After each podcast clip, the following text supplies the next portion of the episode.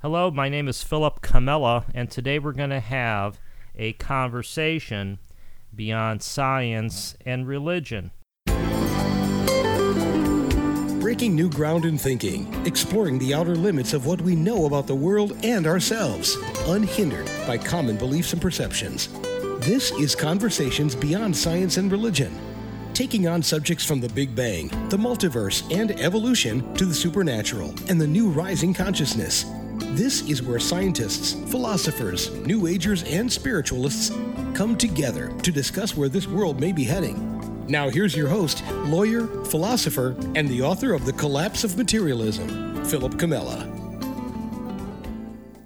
Now, for those who've listened to my show, you know that I like to engage in discussions about big picture theories, about ideas, about the, the change in our worldview.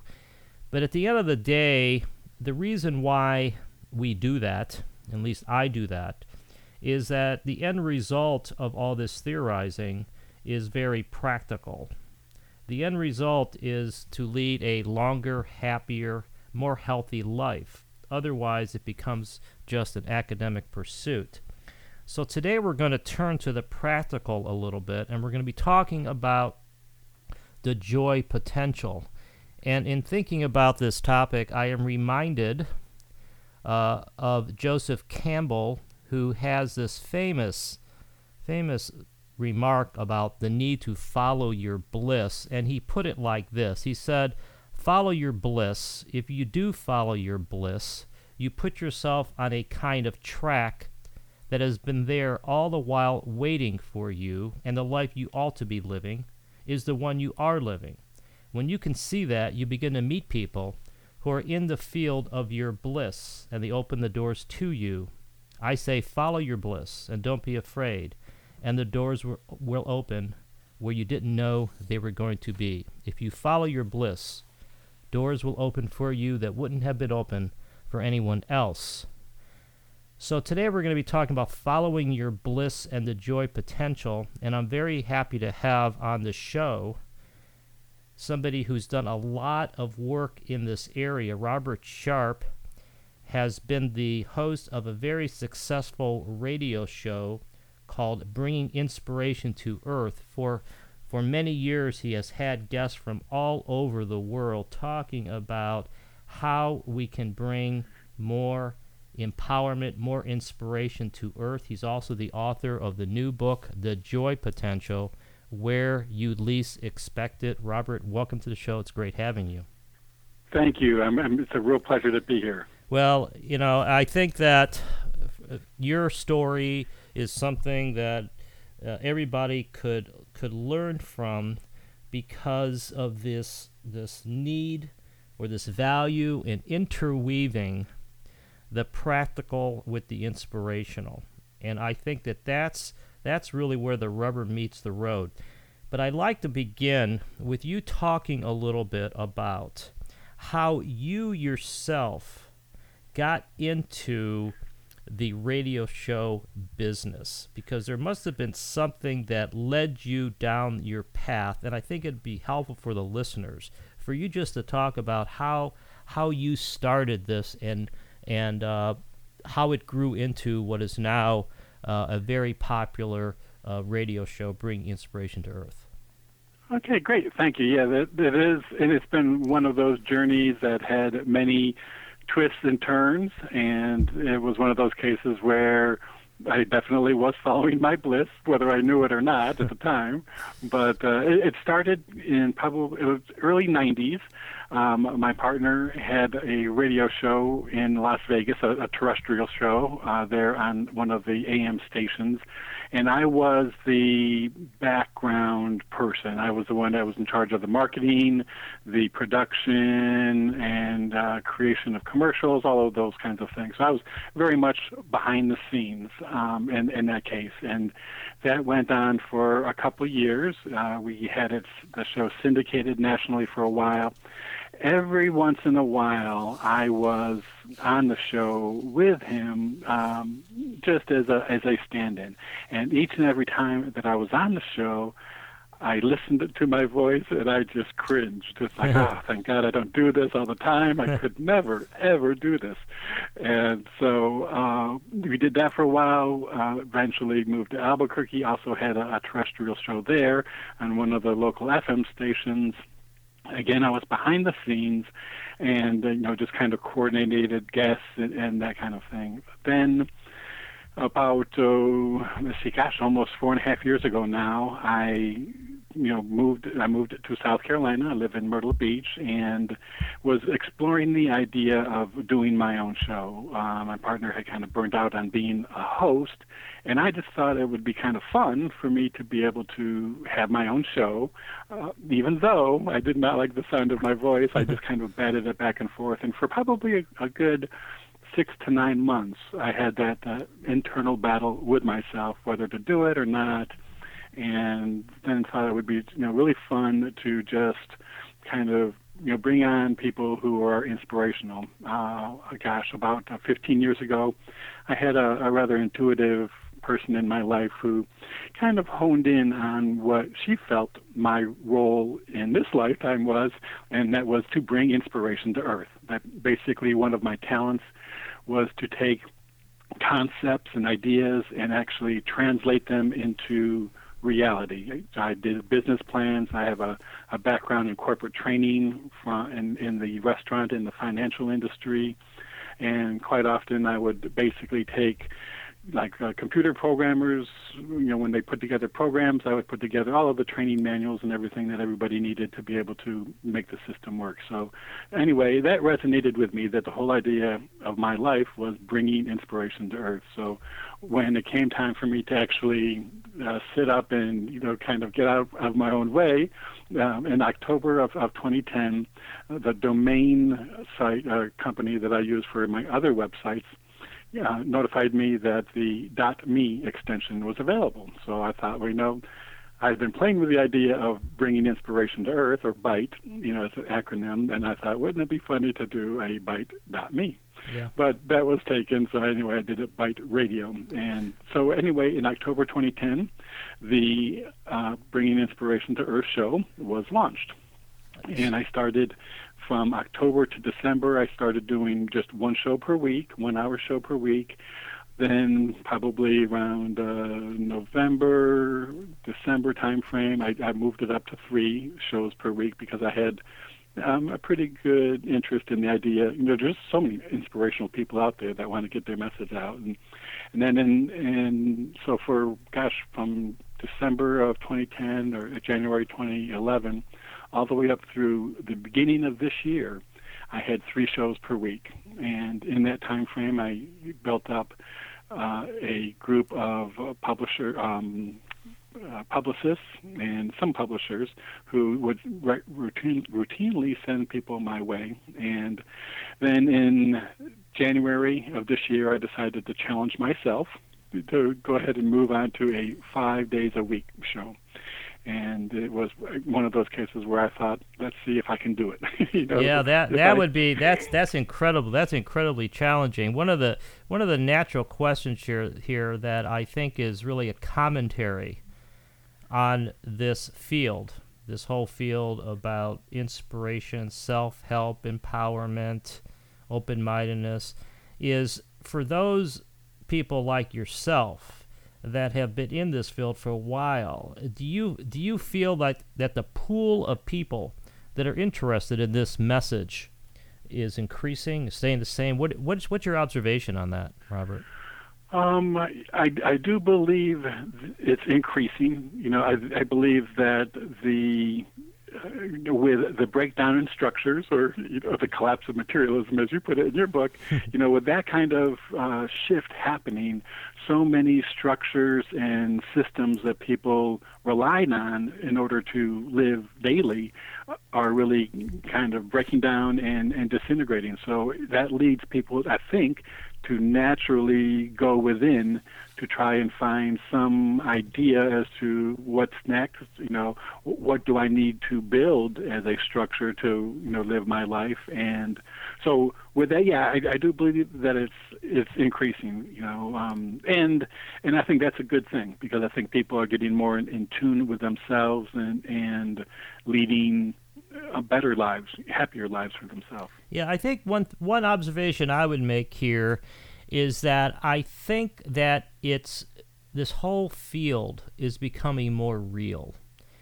It, there's a lot of strains of development, but I think this this this uh, conclusion that this field is becoming more real is really to me the power of it because if you look back at the history of the quote unquote self help movement, and I'm using self help as only one description. I think the there's so many other descriptions uh, that would fit, such as New Age, New Spirituality, New Consciousness, all this, all this stuff. That there was Norman Vincent Peale with the power of positive thinking about you know 60 years ago or so. There was a number of books um, by by uh, Brian Tracy and and by um, others that were talking about more motivation for for work on, on, on how to get the most out of your out of your um, your your work life and your career.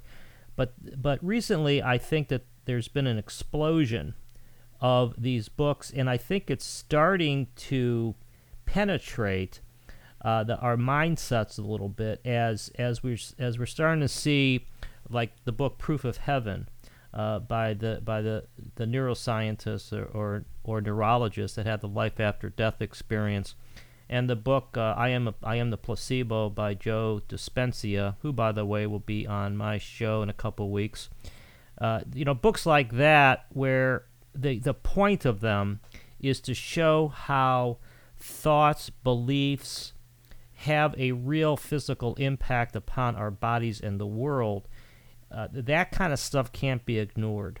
And so I think that the reason why I hope and believe that this movement is continuing and growing in strength is because of the proof, the evidence, the real life uh, examples that are appearing more and more showing that that following these tools actually makes for a better life and a more healthier physical body. It's not just happy talk anymore.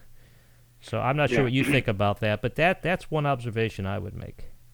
Yeah, I, I agree, and it is those that personal experience from people who have a a, a scientific kind of education or training that when they experience those uh, circumstances or events that don't fit into that that worldview that they had, then they're really forced to to make a shift and, and to accommodate. And and since they experience it personally, they recognize that it's you know, it, it, I mean, it gives it a whole new dimension. It's no longer the other person who is kind of a, a quack or, or doesn't know what they're talking about. Instead, it's the individual, the scientist, yeah. who who had that experience and is now forced to really reconsider, you know, their view of, of their experience. Yeah, and I just did a I just finished an article that I think is going to be published. Uh, I forget where. I think Watkins, but but one observation I made there when I, I had a little paragraph or two about the placebo effect and, and psychic phenomena that it really only takes one one true, one actual example of a psychic phenomena to prove the theory true, to prove that psychic phenomena is real. And I, I, think that's really, and the same thing for the placebo effect. Although the placebo effect, it's easy to get confused over, over where the beliefs are coming from. But if you take the the perspective that when a strong belief influences the physical body, you have a connection between an ephemeral thought and then the physical world that is not supposed to be occurring. My my point is is that the the evidence continues to build, and as that evidence builds, it becomes impossible to ignore or more difficult to ignore.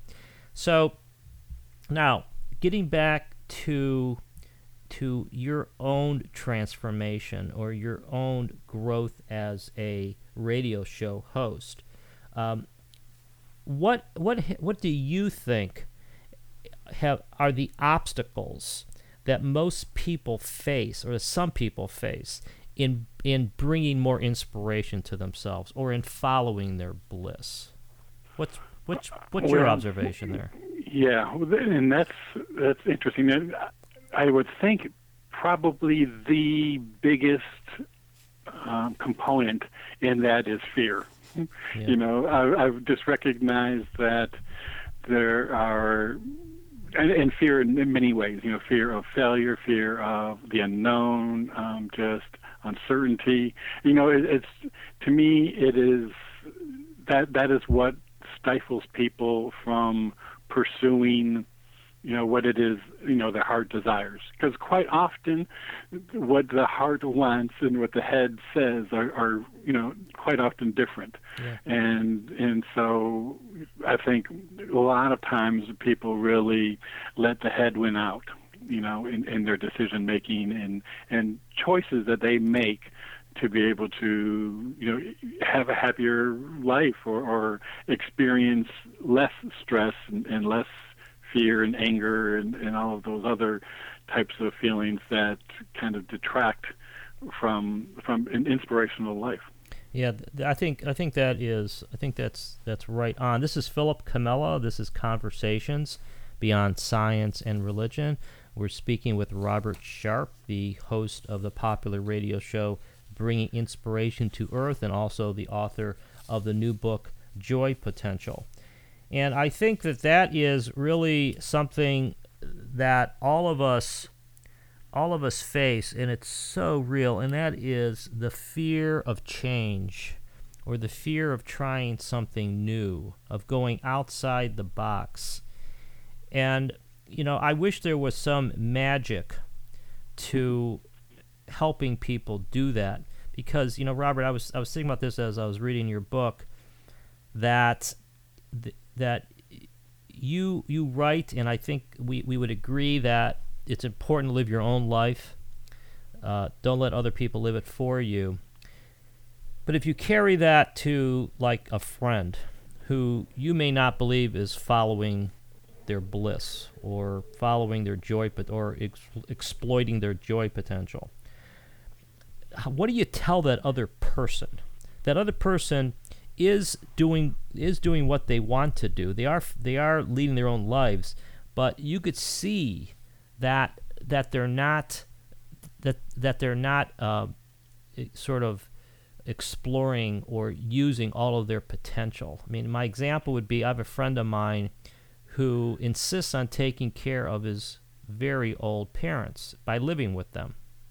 Okay, now, so he's sort of living the life of his parents right now, and I, mm-hmm. I I struggle I struggle with whether there's anything I could do about it. What's what's your thoughts about that sort of conflict between living your own life and influencing somebody that you think is not living the best life for mm. themselves? Okay. Well, that's yeah, that's an interesting one. The first of all, when it comes to you know influencing someone and you know, trying to guide them, excuse me, to maybe explore their their potential. That to me, that's kind of a, a, tricky situation because it's really up to the individual. Now, now your friend, for example, you know, spending that time with living with his with his parents right now, it's for for him, you know, it truly may be a critical element for him to experience. You know, to to be there for his parents for you know for whatever reason. Um, you know, it's uh, maybe it does limit him to you know uh, going out having fun, living a life different from you know what you think might he might enjoy more, um, and and he may actually not be enjoying that caretaking position as, as much, you know, so much. But you know, the fact is, is he that is something that he's choosing to do at this moment. And so, um, you know, for, so for me, you know, that kind of thing, I, I really try to, like, whenever I encounter that, I kind of try to step back and, and recognize that everyone has, you know, the right to choose what they want and, and where they get their joy. Now, you know, for some people, I've had a, a few guests on. Um, one in particular I can think of. She wrote a book uh, about her taking care of her parents with Alzheimer's, and it drove her absolutely nuts, absolutely crazy every single day. I mean, they, she had to remind them who she was. You know, um, it was not a a fun kind of um, event for her.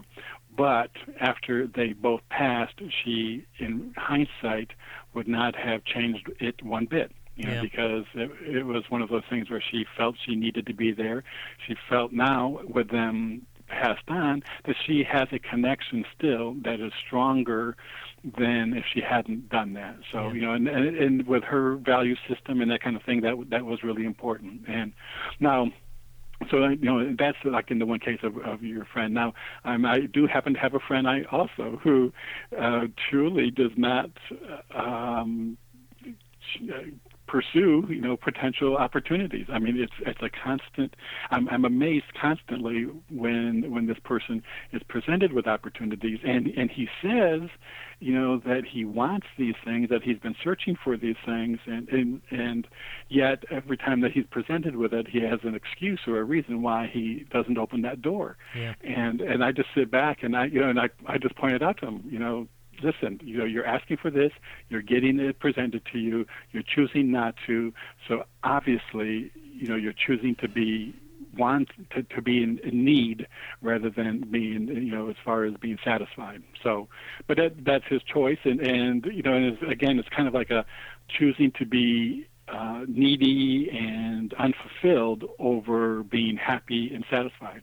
But it's his choice. Yeah, you know, it, at times like that, I wish I was like a professor, and and these and these friends of mine were students, where I could assign them reading, and I would give them a test, and and I would I would reverse I would reverse roles. I mean, if someone wants to assign me a book, that's fine. I'm I'm not I'm not going to always be in, in the role of a professor, but there's so many books out there, including yours, The Joy Potential, uh, that that talk about this very topic about about finding what, what makes you happy and, and, and following it and, in, and ingraining it into your life. And, and I think that is one great thing about this genre and about the radio shows that we have on this topic is that it's sort of an indirect subliminal way to get that message across because I agree with you. Telling somebody your life is screwed up, change it is it, it may it may work for your children up to up to the pound up to the about ten years old, and I have personal experience on this. But after that, it's it you're probably going to be in a worse shape than you started the conversation. But it's it, but it, but it's one of those things. So let's let's talk about this a little bit more though because you you identified fear as being an obstacle to to receiving these messages. What do you think is the best way to overcome that fear? Well, okay, and the best way is to really look to see maybe if you can identify the basis of the fear. Now, I've, like I mentioned kind of early on, I just did not like the sound of my voice, you know. And when it came time to making the decision to to do the radio show, I just I literally had to tell myself to get out of my own way, and and and I had fears of like who would listen, would I even go on for a month, you know, to be able to do it, and it's almost four years later. So that kind of thing, you know, happened, and and I think the what what has what I have used to overcome fearful situations is number one recognize kind of where it's coming from if I can just step into it you know um, go for it uh, try to eliminate that as a barrier to to what uh, what I want to experience so uh, you know I guess the, the best thing is to, to really kind of just go for it head on, you know, and and recognize that you know sometimes because again, like sometimes it was you know, fear of the unknown or fear of failure. Quite often, people really choose not to do something because they fear they're going to fail. But again, failure is just um, one point of view. you know, every time that I've had a quote failure, it really has really taught me something. I've I've really you know moved on. I've felt better that at least I tried. You know, and to me, there's nothing worse than you know being presented with an opportunity and just not trying.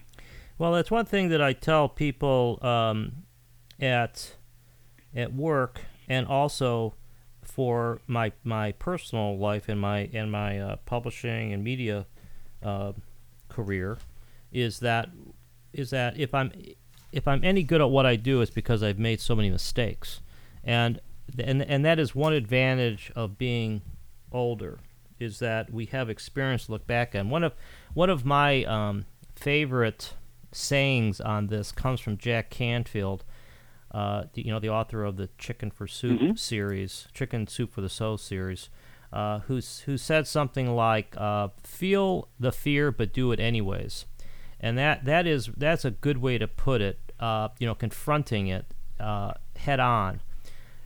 And one thing that I think you notice is that as the quote from Joseph Campbell uh, said in the beginning that I read in the beginning of the show, not only do you have companionship when you're following your bliss, but you have companionship in in confronting fear, because everybody confronts fear uh, at one time or another, and most most in, in most instances it's multiple times a day.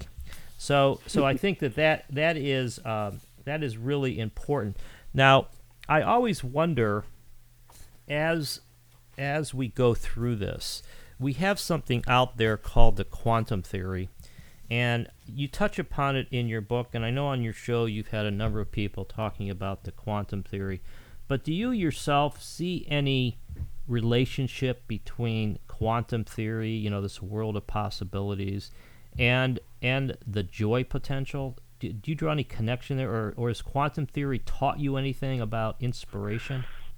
Yeah, um, yeah. One of the, one of the things I think probably the biggest thing that I've gotten out of the quantum theory or the quantum perspective is the idea of unlimited possibilities. You know, the the idea that you know there's, there's all of these you know packets of possibilities that we have in our you know around us as far as being able to help guide our life. And to, to me, that is probably the biggest um, biggest aspect. In addition to those possibilities, is the realization that anything can happen at any particular time, and you know there's that uh, there's some kind of a beauty in in the chaos of it all. Yeah, I think that it's hard to come up with an interpretation of quantum theory that's going to please everybody because the the new agers of the world are criticized by modern quantum theorists as sort of sort of confusing and taking a taking sort of a a um, pseudoscience uh, interpretation of quantum theory, and I think some of that is frankly justified.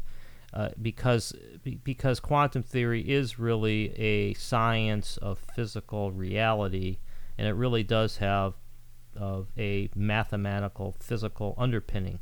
On the other hand, it also shows without dispute that there is not a fixed material world out there.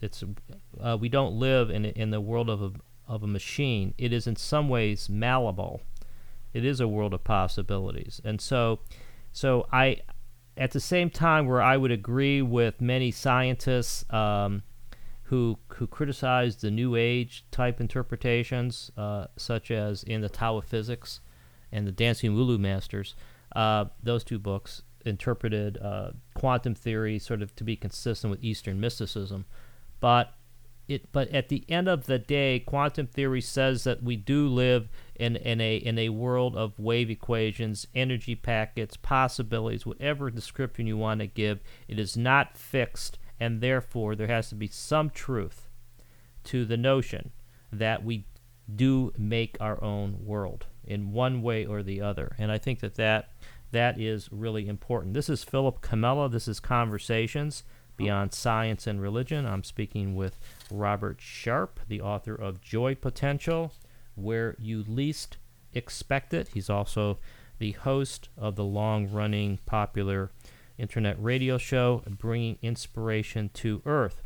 Now, I'd like to move here a little bit to this notion of synchronicities, which is really something that uh, has always fascinated me.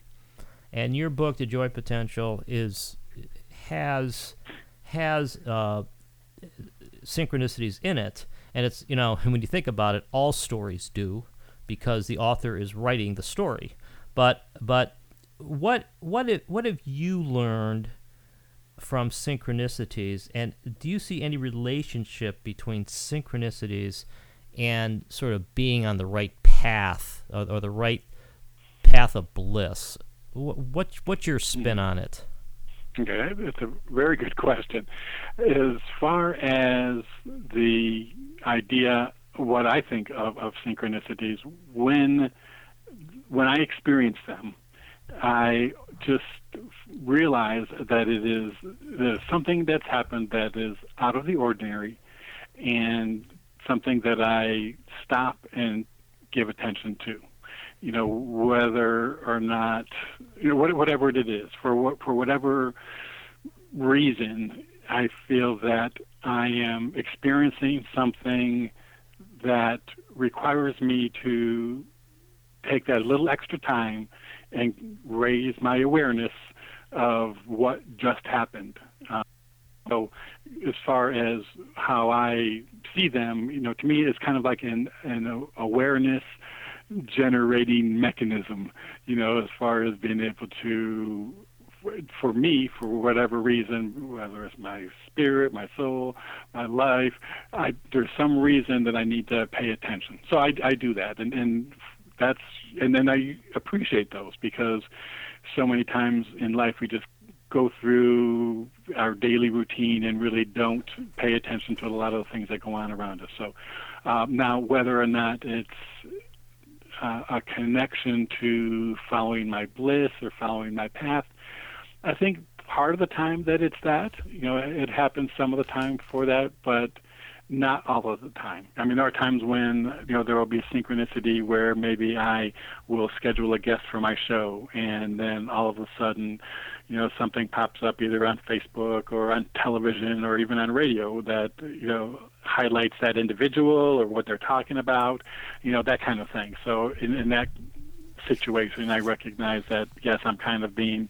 shown that this is exactly what I need to do for my path, for my work. Um, but then again, there are times when you know synchronicities happen that uh, maybe um, maybe a friend was in need of something, you know, and then all of a sudden I'm shown, you know, a uh, a link or, or a book maybe happens to cross my path that I know that this individual would benefit from reading. So, you know, and that kind of thing, whether or not it's part of my path, I don't know. But again, it's one of those things that I, it raises an awareness in me and causes me to take notice and or take action. Yeah, I think that synchronicities are are so, as I said, are are so interesting, and I've had a number of guests on the show, on my own show here, that that relate the experience of synchronicities to being on your on your path. And I don't know if you recall. I'm sure you've read the Celestine Prophecy. You know, one of those early oh, yeah. early New Age books, which was widely ridiculed and widely read.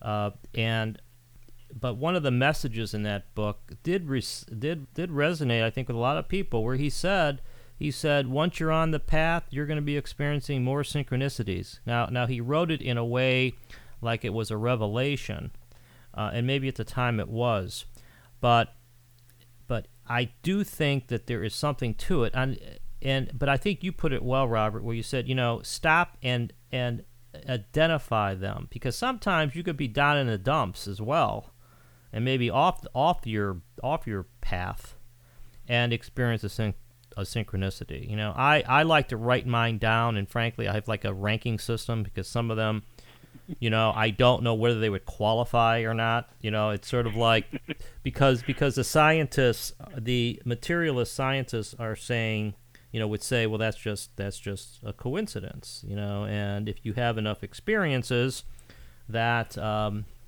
that you're bound to have some some rare some some rare coincidence. I mean, I I don't think that doesn't do it for me. I mean, one of the um, one of the synchronicities that I put in my book that always always is amazed me is the one where uh, a woman lost her wedding a potato farmer lost her lost her wedding ring in a in a in a in the potato patch, and like three years later, she's shopping, buys a bag of potatoes, and finds the ring in a bag of potatoes. I mean, that to me is like beyond beyond a coincidence. I, I mean, that is that is something else. So I've not yet found a ring in a potato, but but but there's certain things like that to say, hey, take stand up and take notice. There might be something going on here. So so I think that that I, I do think that that synchronicities uh, are meaningful, uh, but I do think the jury is out on on really uh, what messaging we should be getting from that. Now, now let's talk about the joy potential for a moment. Um, what what led you to write that book?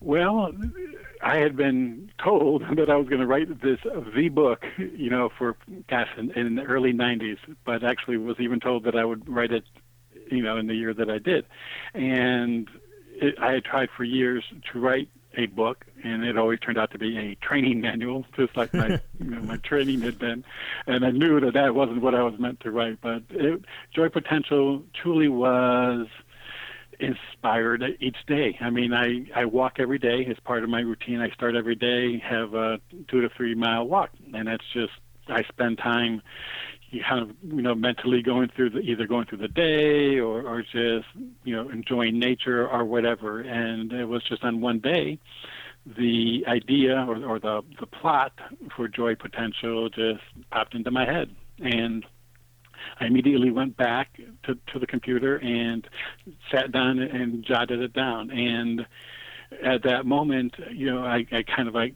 what I got that day, I wrote, and then I thought, okay, now let's do some more. But I, I could not do any more. It was very, very frustrating. Now, some writers, you know, sit down and, and write an outline and, and kind of uh, fill in, you know, the the details, you know, once they have the outline completed. But for me, that didn't work. It just uh, I tried it and, and it didn't work, and so I ended it up every single day I would walk, and every single day I was kind of shown what it was that I was going to write, and it, and it truly got to the point where, I mean, things that I was writing, I had no idea, you know, that that was going to be in the book. Um, some of the twists and turns that that came, I had absolutely no preconceived ideas, and it got to the point where I literally was anxious to walk every day just so I could find out what was going to happen next. yeah, you know that that is really the way the process of inspiration works for me as well. I mean, as a lawyer, it's a, it's different. I write in a much more logical way where I'll I will outline a brief a, a, letter because you know where you're going. But but true inspiration, where you're venturing into the unknown, where you're doing something, you're trying to do something original. Uh, that is, that that's the way it works for me, and I know that feeling where where you write and you're maxed out and nothing else is coming. Nothing else, no, no other idea is coming. And when you think about it, there is a segue there. Uh, we have two segues. We have a we, we we have a segue from synchronicities because I think there is probably a relationship between the two, uh, between inspiration and synchronicities. But also, also, it's it's this whole question about inspiration. You know, what what is inspiration? You say, well, someone's talking to you. I've I've had people on the show, uh, mediums, like I'm sure you have, and sometimes I can't tell the difference between a medium and inspiration. They seem like like some of them seem to be similar, like a similar thing. And some some people attribute the source of the inspiration to some great mystic or some uh, spiritual being somewhere. But some of them, like me, I just attribute it to the mind. You know, it's it's feeding us things, and we're just there to receive it. But but anyways, um, now with regard to your book, and just so people know, it is available on your website. I will put that link on the description here.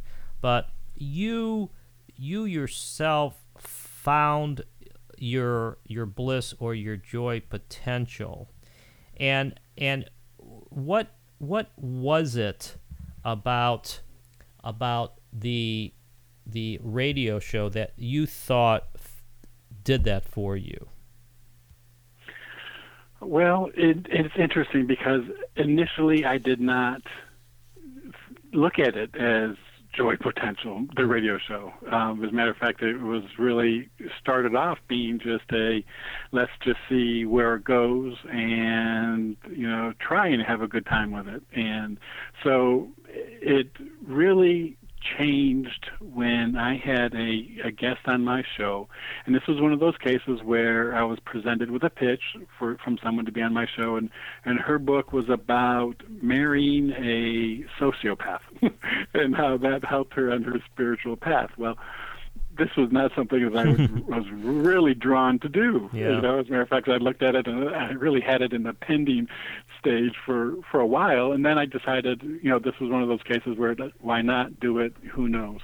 Um, it, when I did that show, I ended up getting responses from from several people how it had really changed their life. That that individual spoke to them, you know, and that it truly the, the resources that she had available on her website just shifted their lives. And so it was at that point then I recognized that you know the show was a little bit more than just being entertaining or you know just chit chat. You know that it really had some potential to make a difference in, in people's lives. So once that happened, then it shifted for me. Then I then it became more of a passion to to try and present stories and people who I believe the listeners would be able to either identify with or can maybe gain some kind of, of hope and you know positive thinking or shifting in their life once once I heard the story. Yeah, I, yeah. There's a there's a uh, there's a passage in your book that I think goes to that. It's it's it's mm-hmm. part of it is uh, success is to have lived your life and left the world and people in it better than when you entered. Co-creating with others to improve life, building relationships through a lot of individual experiences, and finally to inspire should be our daily focus and and that that I thought said a lot. And just as a footnote, there, this co-creation is is a good description. Uh, we've had guests on the show recently uh, that we also talk about co-creation, but it's this co-creation, this this this idea that we're in it together, that there's power in numbers, and that by sort of moving moving the the big ship along a little bit, advancing the ball towards towards a higher plane, more inspiration, something better is is really powerful and it puts you in a place where where it feels right. I mean, I, I know I know the same, you know, the same thing from my own um, my own journey that it it does sort of um, it, it, it feels it feels right. Now, with regard to uh, this idea about following your bliss. You know, you know, one of the things that I think is important here, and I and, and is that we need to find joy and bliss in as many things as possible. we need to find the joy in the little things as well. What what do you think about that? Absolutely, yes. I, you know, that's the one thing that I hope that people who, who read the joy, read Joy Potential, will really gain out of that is that each and every day we have to have so many different possibilities to to be joyful, to be happy, to you know experience um, some sense of um, of laughter, and and I agree that it's my belief that if we appreciate and experience those little things every day, that they it's a cumulative effect that that if you start the day like I like I mentioned, I walk every day now. In, in my neighborhood here in the South, you know, everybody waves to everybody, whether you know them or not. You know, hello, yeah. hello.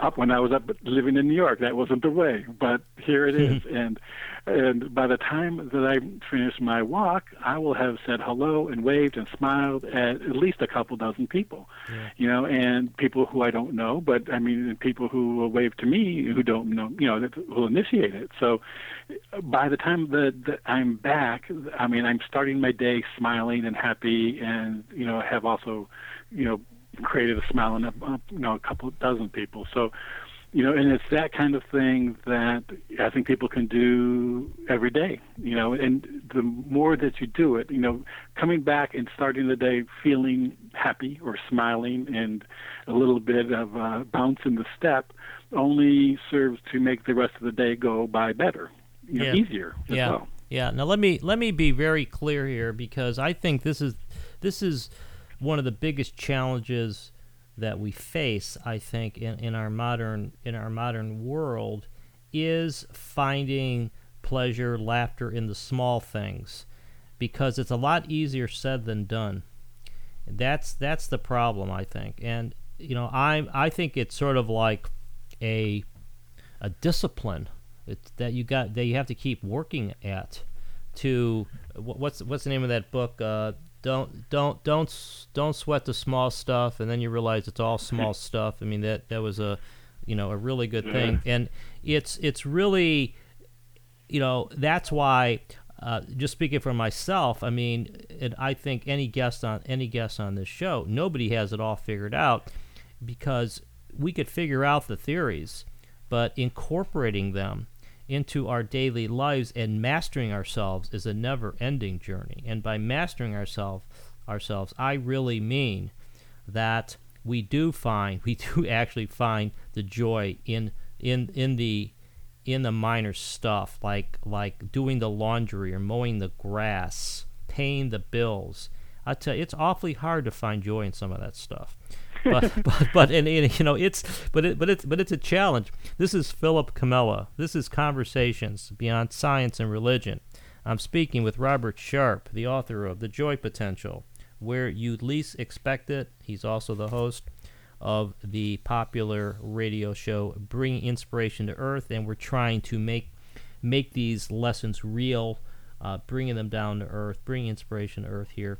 So, so now in terms of of I, I don't want to give away the the ending the ending to your book, but but what what message what message do you want to leave the reader with with your book? Yeah, well, well there's a, there's a couple. The probably the first one. You know, we talked a little bit about fears. You know, in in the the book. First of all, even though the character, the main character, is not identified by name, gender, or anything like that.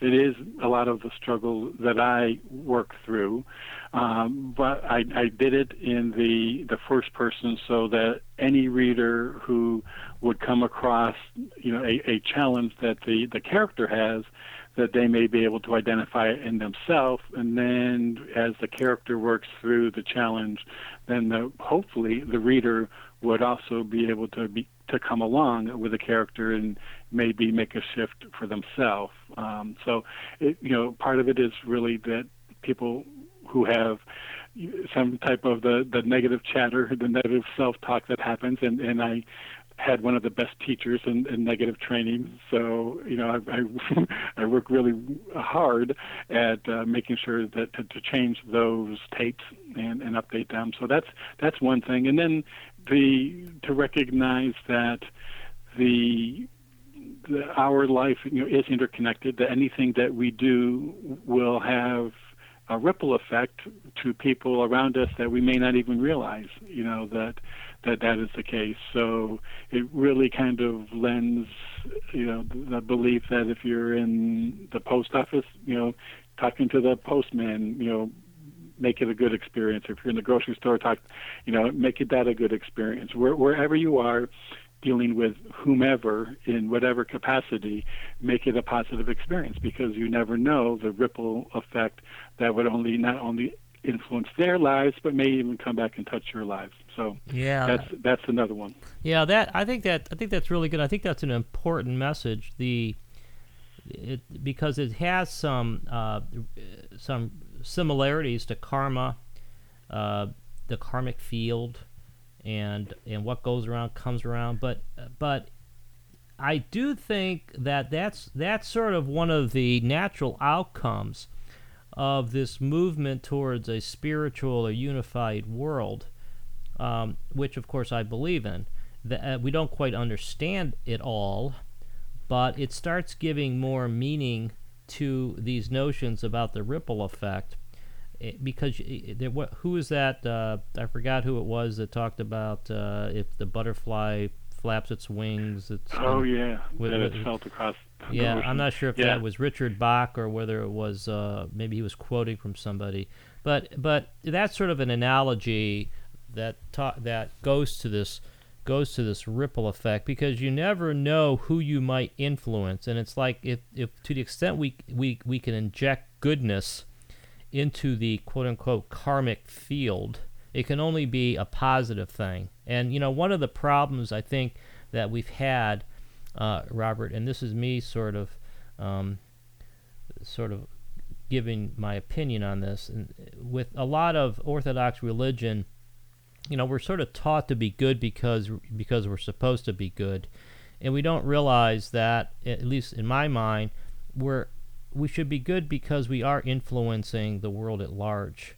Uh, you know, I also I, I want to point out to the listener that Robert's also you also have folks uh, on environmental awareness uh, on your show. You also you know you're a multi-talented host here, but but but you know this whole notion of climate change is really a in some ways a metaphor for how individuals do and can affect the world if if the if the emissions if our own emissions affect the greenhouse gases and therefore affect the climate, you know, on that level, we can affect the world. And maybe really what we're talking about is sort of a spiritual analog to climate change. So, so why don't you? I, I like you just because it's it's important, it's related. Um, how, how did you how did you get involved in the environmental awareness side of this as well? Yeah. Well, again, this I, you call it a synchronicity. Yeah. Okay. But, there you uh, go. What, what what happened was, uh, gosh, probably about a year and a half ago, my next door neighbor had had just found out that I had written my book, and in a Sunday paper noticed that there was a local author networking meeting, and cut out the little post-it, gave it to me. That was on a Sunday. They were to meet on Tuesday. So I went to that meeting just um, as a fluke. And during that meeting, I met three women who each had written children's books that were uh, inspirational types of children's books. And a week prior to that, I had uh, uh a guest on my show who had written a children's book, but she had been on the show before and written about her experience about her fiance who had been murdered in her like afterlife communication with him. But she ended up having this children's book as a result of a dream, and I had her on on Saturday. He gives me this article Sunday. On Tuesday, I meet these women. And I decided that moment that I obviously needed to pay attention, so I started the Children's Corner, which I also have, and, and it's just really is people who have inspirational messages for children one of those individuals, uh, she wrote a book called Sully Saves the Seas. It was about a seagull who works on, you know, uh, combating plastic pollution with all of his sea uh, bird buddies. Uh, but anyway, I went to, to speak with her prior to her being on my show, and she was an environmental, you know, guru. You know, she's just right. an activist that is just absolutely wonderful, and just kind of got me all fired up. So uh, right after that, she basically started sending some people my way who were environmentally aware. And I had I've had some really wonderful guests on, and and on environment. I'm one from Australia talking about environmental sensitivities. I had uh, Captain Charles Moore, who who discovered the Great Pacific Garbage Patch, hmm. um, with all of that, where all of the gyres kind of come together, and it's all all the plastics kind of you know gather. And um, so anyway, it's and it's just really become a passion. So you know, from my neighbor's paper to a meeting to meeting with children's authors to an environmental activist that got me all there. Yeah, you know, life is life is one big synchronicity. That that's that's really what we have to keep in mind. I mean, it really is one big. Some some things are just so obvious you can't ignore them. But but it, it really it really is a story. It brings me it brings me I to this uh, to to another one of my favorite topics, which uh, I think is also involved in your book, and that is precognitive dreams. Have you actually had a precognitive dreams as well? Yes, I have actually one documented dream where it was I it was in uh, let's see 1989 obviously that doesn't happen very often. Yeah. but uh, it was one of those cases where in, in my dream it was just very clear. I was visiting i was with a woman who i thought was my sister but it wasn't my sister in the dream. It was just one of those senses. Um, in the dream there was a spirit ryan who wanted to talk with her and she wanted absolutely nothing to do with him. And i mean it was in the dream i went back and forth. I mediated there all night long and I hmm. woke up and I mean it was just exhausting but I woke up immediately and documented the whole thing and at the time I only knew of one Ryan in my you know circle and that was an acquaintance's son um absolutely you know had absolutely no connection to it and that that was that happened in October I even mentioned it to a few friends so they were you know real clear as to what happened and when it happened then in December, my sister-in-law gave birth to a boy. The, the two names that they had planned were not Ryan, but on he was born on Christmas Eve, and then on Christmas Day I called him just out of the blue. They decided to name him Ryan. so, yeah, yeah, that's good. Yeah. Like, okay. Yeah, yeah, that is that is good. I, I bring it up because there is some of that influence uh, of precognitive dreams in, in your in your book and the relationship between dreams and reality, which of course is one of my favorite topics. Now now we have we have quickly come to the end here, and before we close down shop, uh, why don't you just talk tell people a little bit about uh, how to find out more about you and how to listen in to your own radio show. Robert. Great. Yes, thank you. The my radio show is, called, of course, like you mentioned, bringing inspiration to Earth, and they can find uh, everything on my website, which is www.biteradio.me. That's B-I-T-E-R-A-D-I-O dot M-E. And on there, I have a calendar link, and people can just click on that, and they can see what shows are up and coming. Um, currently, I've got uh, June through August all, all up there and booked, and people can click on that show link if there's something of interest, and then it brings them up a show page, and they can set a reminder if they want to see that. Um, they can also visit the archives page from my website, and on it I have you know several hundred shows that are listed either by guest in alphabetical order or also chronologically in a drop down menu so and then if they're interested in the book they can visit my book website which is www.joybook.me and then on that I have all kinds of things from from reviews to uh, information and ordering Okay, okay, that's great. And Robert, uh, thank you so much for being with us. And I guess uh, what I what I like to leave the listener with is just is just the importance of incorporating these ideas into into our daily lives. I I don't think theory works as much as I love theory. I don't think theory works unless it's also lived. And I think that this notion of the joy potential, exploring, exploiting, exploiting our own potential for joy, and following your bliss and finding bliss as many places as possible is something uh, that that we cannot but benefit from, and something that I think we wind up not only improving our own health, but hopefully the health of others and of our planet. This is Philip Comella. This is Conversations Beyond Science and Religion. Thank you for listening. You've been listening to Conversations Beyond Science and Religion, hosted by Philip Comella. To find out more about Philip and his book, The Collapse of Materialism, visit thecollapseofmaterialism.com.